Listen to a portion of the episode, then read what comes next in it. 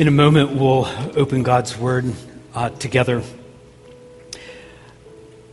I remember back um, years growing up, family road trips.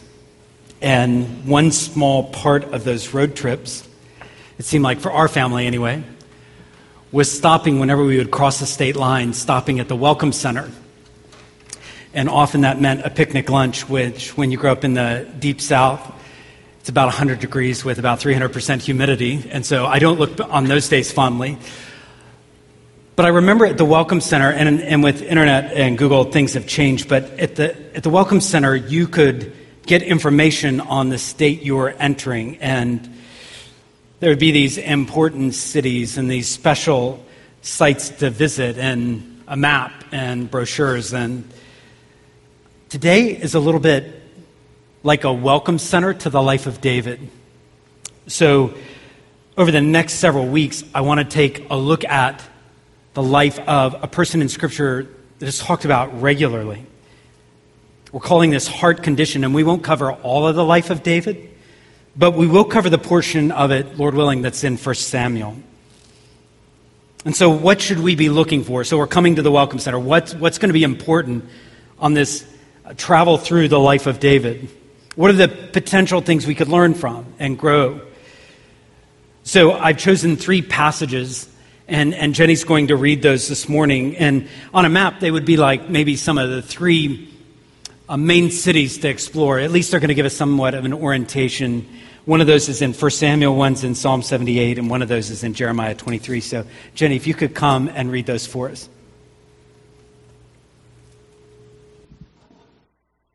1 Samuel 13, 13 through 14. And Samuel said to Saul, You have done foolishly. You have not kept the command of the Lord your God with which he commanded you. For then the Lord would have established your kingdom over Israel forever. But now your kingdom shall not continue. The Lord has sought out a man after his own heart, and the Lord has commanded him to be prince over his people, because you have not kept what the Lord commanded you. The second passage is Psalm 78, verse 70 through 72. He chose David, his servant, and took him from the sheepfolds, from following the nursing ewes he brought him, to shepherd Jacob his people, Israel his inheritance. With upright heart, he shepherded them and guided them with his skillful hand. And finally, Jeremiah 23, verse 5 and 6. Behold, the days are coming, declares the Lord, when I will raise up for David a righteous branch, and he shall reign as king and deal wisely, and shall execute justice and righteousness in the land. In his days, Judah will be saved, and Israel will dwell securely. And this is the name by which he will be called. The Lord is our righteousness. Thank you so much. As we read the story of David, one way I want us to see that story is that it is a story of grace. So, my prayer is as we walk through passages, like even the ones that were read today, that we will see this is a story of grace. It's a story. It's a true story told over the scope of many chapters in the Bible, but it's still a story. We have Psalms from David, but the main things we know about David's life come to us, come to us because they're told in the form of a story. Actually, major parts of Scripture that God wanted us to have to know more about Himself come through story, and I'm not sure we always process that. So the fact is, we could learn a lot through lists, but we have a lot of stories in the Bible.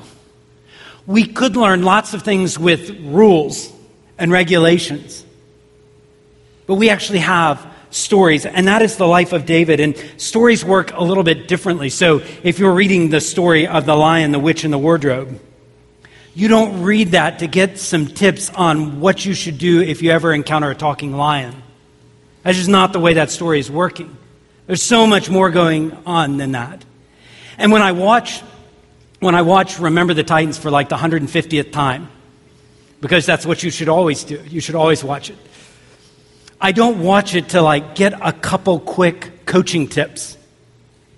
No, the story is before you. And, and so we, we handle stories differently. And so I, I, want us, I want us to get more out of each of our weeks in the life of David then distilling a few life principles that might be able to help us a little bit on Monday.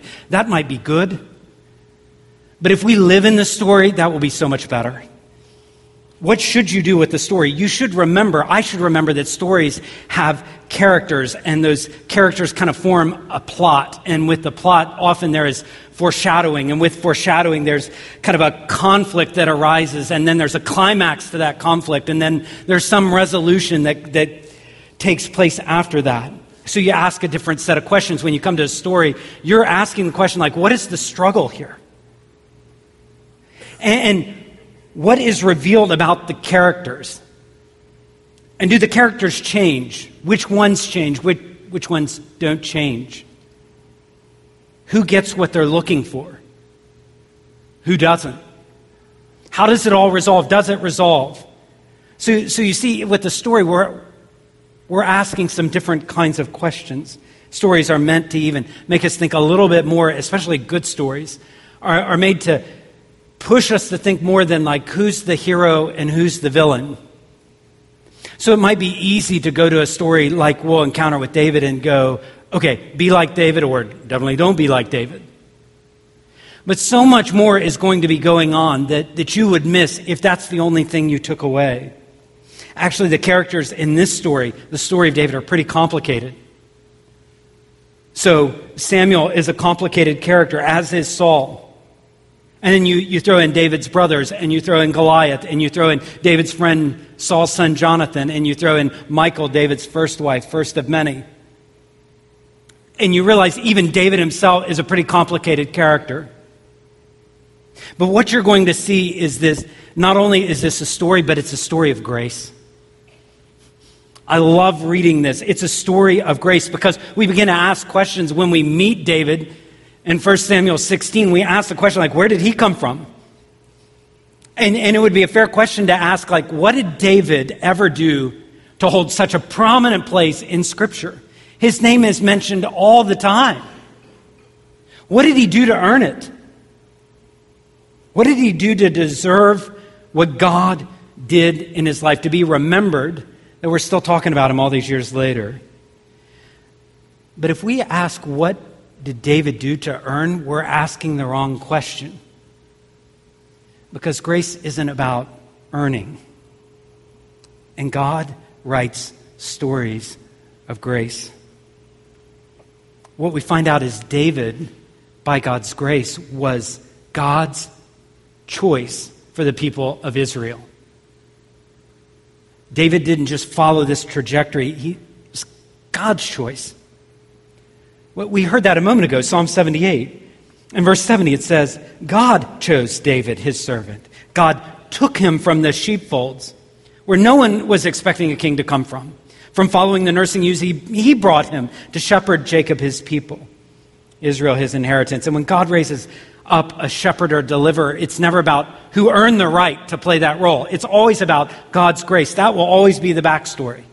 Nothing but God's grace could have brought David to where he was. Grace played out in David's selection. When I, when I thought about this, and again, we're, we're just kind of introducing a, a character.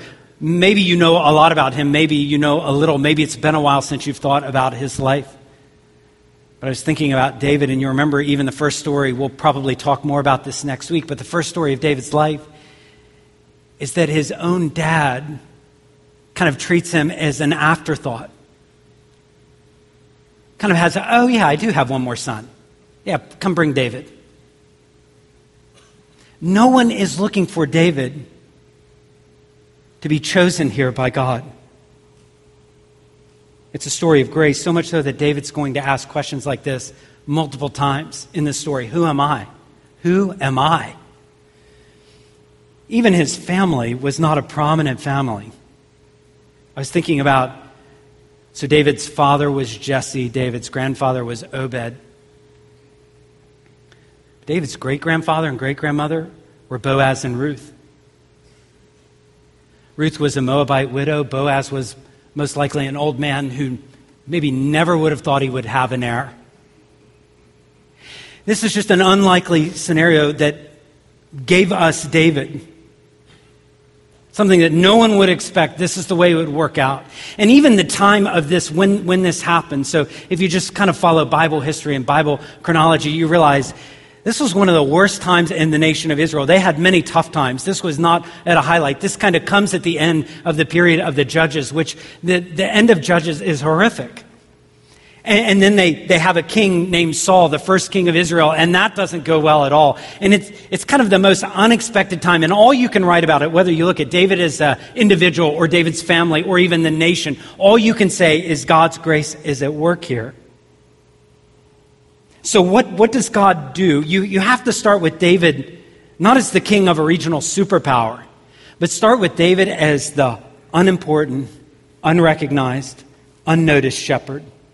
And you realize God doesn't just look for the blue chip athlete or the merit scholar. God isn't just like have, it, have his eyes zeroed in on the young people with promise program that will just kind of churn out his deliverers. Actually, there's a different starting point because grace isn't about earning. So God often looks at the unimpressive, the disappointing, the disadvantaged, and the least of these and says, Watch me show grace here. Often it's not the first in line, it's the people who don't get noticed. God starts, uh, well, what is your starting point? So God starts with the, the struggler, the one who is hurt and confused. God starts with a wanderer. God starts with the one who may be tempted to overpromise and undeliver, underdeliver. God starts with the person who is found in sin. God starts with a person who is ashamed. God starts with a person who's a sufferer. And the story of grace, whatever your starting point, whatever my starting point, the story of God's grace is this that God sees and God chooses and God loves and God cares and God sends his son and God redeems and God buys his people back and God rescues and God works out his plan. God shows grace. God always writes a story of grace and he's writing many stories of grace in this very room today. So when we look at this story of the life of David, I want us to see grace and I hope, I hope grace is a part of your story.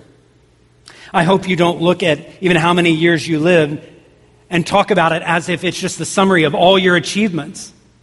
I hope somewhere along the line, grace has gotten very, very personal to you. I hope you've come to a direct encounter. I, I don't know that everyone has in this room a direct encounter with Jesus, who is God's initiating of love to a people who desperately need it. Have you personally responded to the invitation to turn from your sin, but also all the good things you've done that you were trusting to be enough? Have you turned from all of that and turned to Jesus Christ? Have you looked at the grace of God on the cross in the person of Jesus Christ, who's there for us, for our salvation? Do you hear, do you hear the grace filled invitation to a new life that comes through the resurrection of Jesus? Do you hear Jesus inviting you to follow, not putting you on the treadmill, saying, Earn it? Earn my grace earn my reward. I hope our church is a congregation just known, known for grace because we recognize all of our stories, however far we want to go back, are not a celebration of all of our achievements. But I can, I can be quick to extend grace to you because I know God was very quick to extend grace to me. I hope our congregation is that way where we're quick to love, quick to care, quick to enter into life, even tough life, even messy situations. We're quick to work for reconciliation. We're quick to look for redemption. We'll fight for the rescue of people. We'll enjoy seeing, uh, there it is again, God is up again to doing this story of grace that He's so good at. In all of your, over all of your life, I hope you see grace, and I hope you see it written all over David's story. It's a story of grace, but most good stories take time, and this is no exception. This story of grace takes place over time. And we, we need to recognize this. God's work often is over a long period, an extended period of time, which isn't to say he can't work instantaneously. He does that. He's quite, quite good at doing that. But, but more often than not, I see God's work over longer periods of time, and that's good news to us. I, I, I want us to take the long view. The picture of David is, is somewhat of a unique one. As I've studied, you recognize that we pick up David's story as a teenager, and it goes all the way, almost every decade of his life is pretty well covered till the time he dies. There's just no other character in Scripture quite like him in the coverage we have of his life. And we see something over time of this roller coaster that David is on. That's because over any of our lives, over time, there's just going to be a lot of stuff going on. If you've lived any amount of time, you begin to realize over time, I take steps forward, but I often also take steps backward. Over time, the story that God is writing is one maybe where you're young, but then you start aging and then you're old. And God is over time writing that story of grace. There may be over time you have great, great strength where you can do whatever you want to. And yet over time you, you have health issues that greatly limit what you might be able to do. Over time you have the heights of life where like everything seems to be going well and then the depths of pain where it all seems to be falling apart. This is what life is. And God's story of grace isn't just like this moment in time, it's actually over time. Over time, you are going to be the victim at times. And over time, you're also going to be the one causing pain. That's the way your life is going to go. That's the way my life is going to go. Over time, I'm going to look at some periods and go, I, I am just enjoying. I, I might say I was lucky, but I'm in church, so I'll say I'm blessed. I'll say life is easy, things are going well, and then I'll have other times where I go, this doesn't feel too lucky. I feel like the deck is stacked against me. I feel like my life is not blessed, it's cursed. This is what life is going to be like over time. There's going to be times where you're with people a lot and times where you're very much all alone. Times where you lose everything and times where you gain more than you ever thought you would gain. There's going to be sometimes simultaneously areas where you, you're godly and your life is also very dysfunctional. This is life. And you start weaving all this together.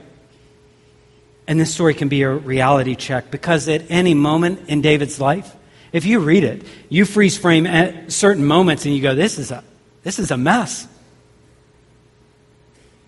But over time, you see, God is writing the story of grace. And you might have walked in today where life could not be more of a mess if we were just the freeze frame right here.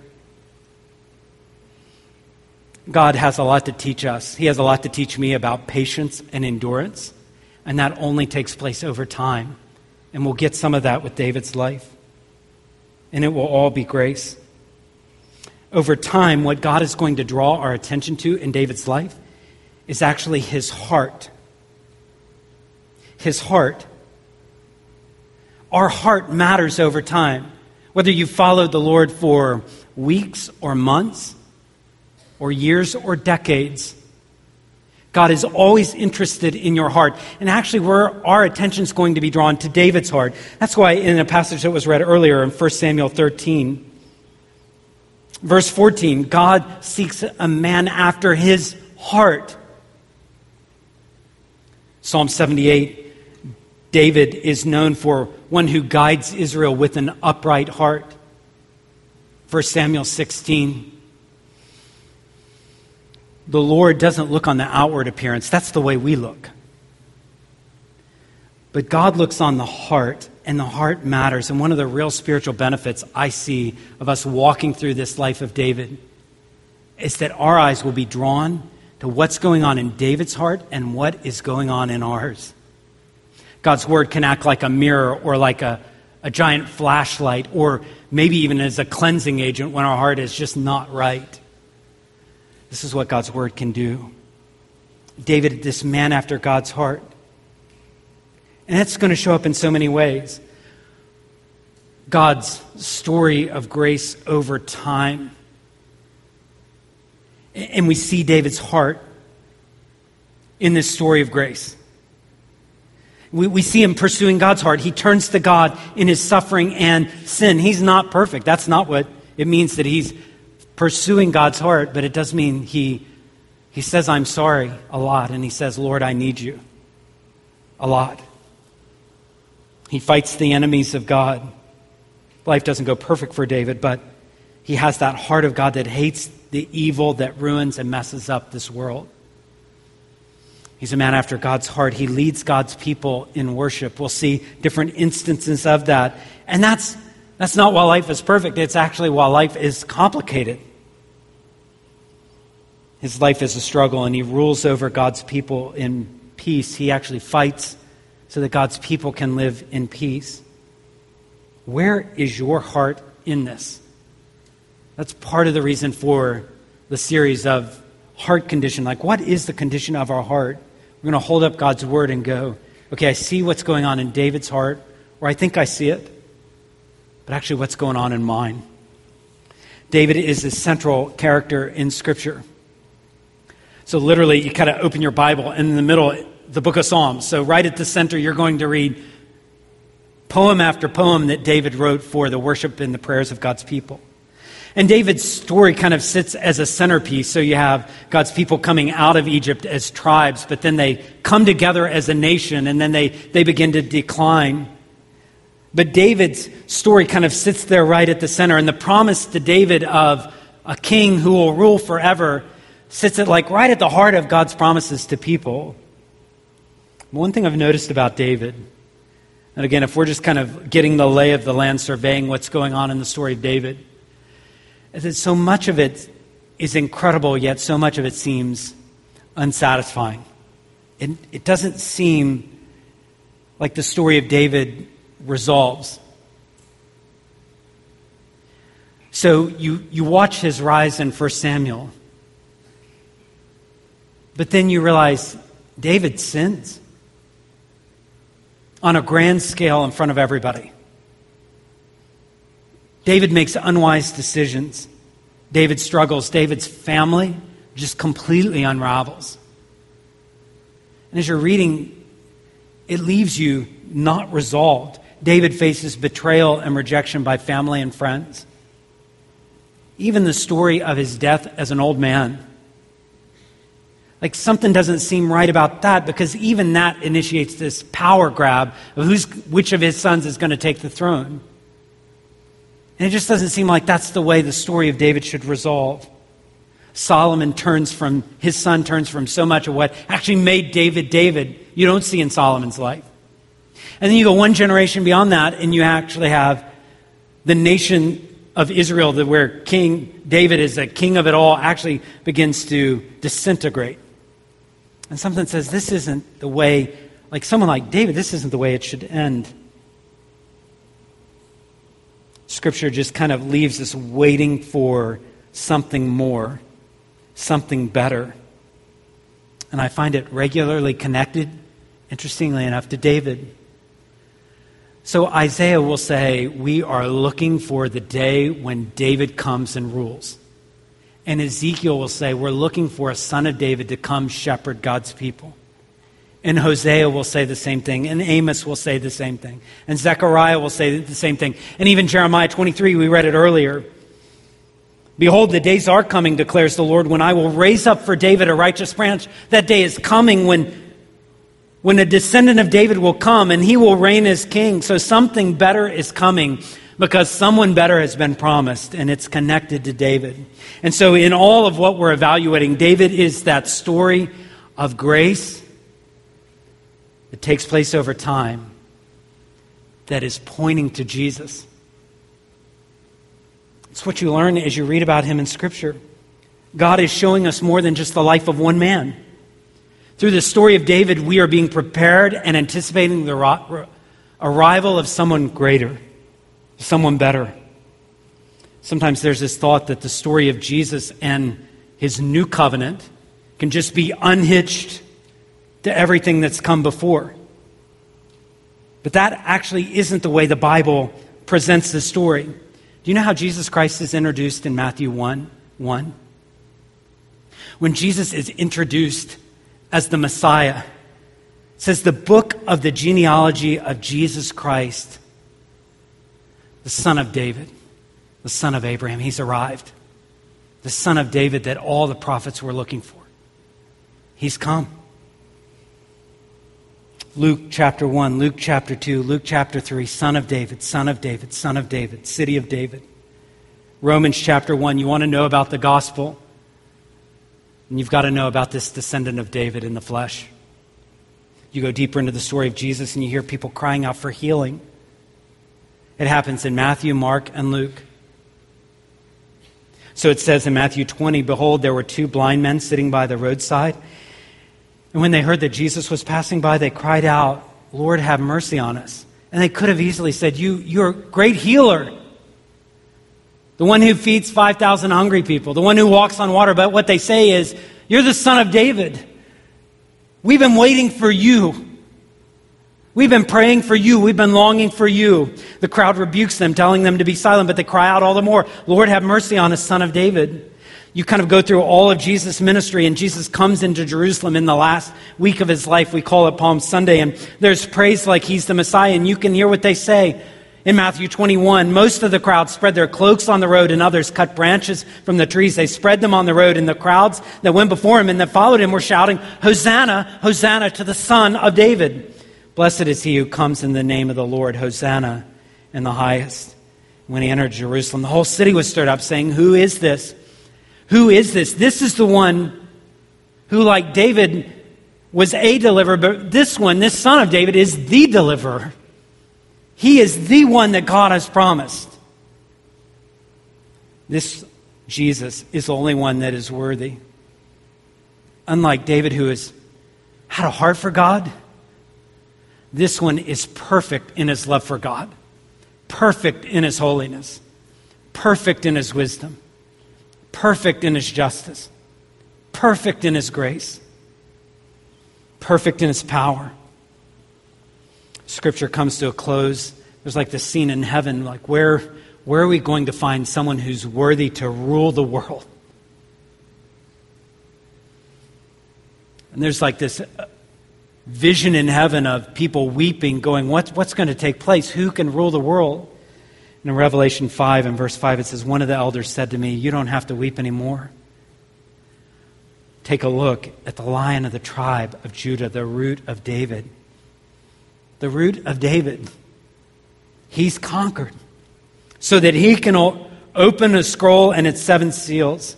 Scripture is going to tell the story of David, and we're going to listen as carefully as we can to that story. But just remember that we should be looking at David, but looking forward as David points to Christ.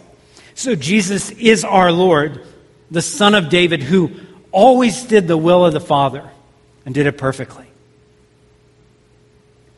David points us to Jesus in that Jesus is our Lord who fought the enemies of God. The big ones like sin and death and Satan and hell and the grave. And emerge victorious in that fight for you and I. David is going to point us to Jesus Christ, the one who leads God's people in true and pure worship. David is, as, as we look at him, we're going to be pointed to Jesus who rules over us as God's people in peace. We're pointed to Jesus. So I look forward to all that God might have to teach us. But I, I want to end by asking you to pray a couple of prayers as we enter in this week after week of looking at the life of David. So, one of those prayers would be this God, teach us and encourage us by the life of David. Teach us and encourage us by the life of David. So that when we look at him, we walk away knowing this is a, this is a person after God's heart. What grace God showed to David, surely he will show grace to me as well. Teach us and encourage us. But then another prayer I want us to pray is God, use my life to write a story of grace that over time points people to Jesus. God, would you use my life? I know you use David's. But in a similar way, would you use my life? As I humble myself before you, would you use my life as a story of grace that over time will point people to Jesus Christ? I'd love for us to pray those few prayers, and we can, we can do so even now. Can I ask you to bow your head?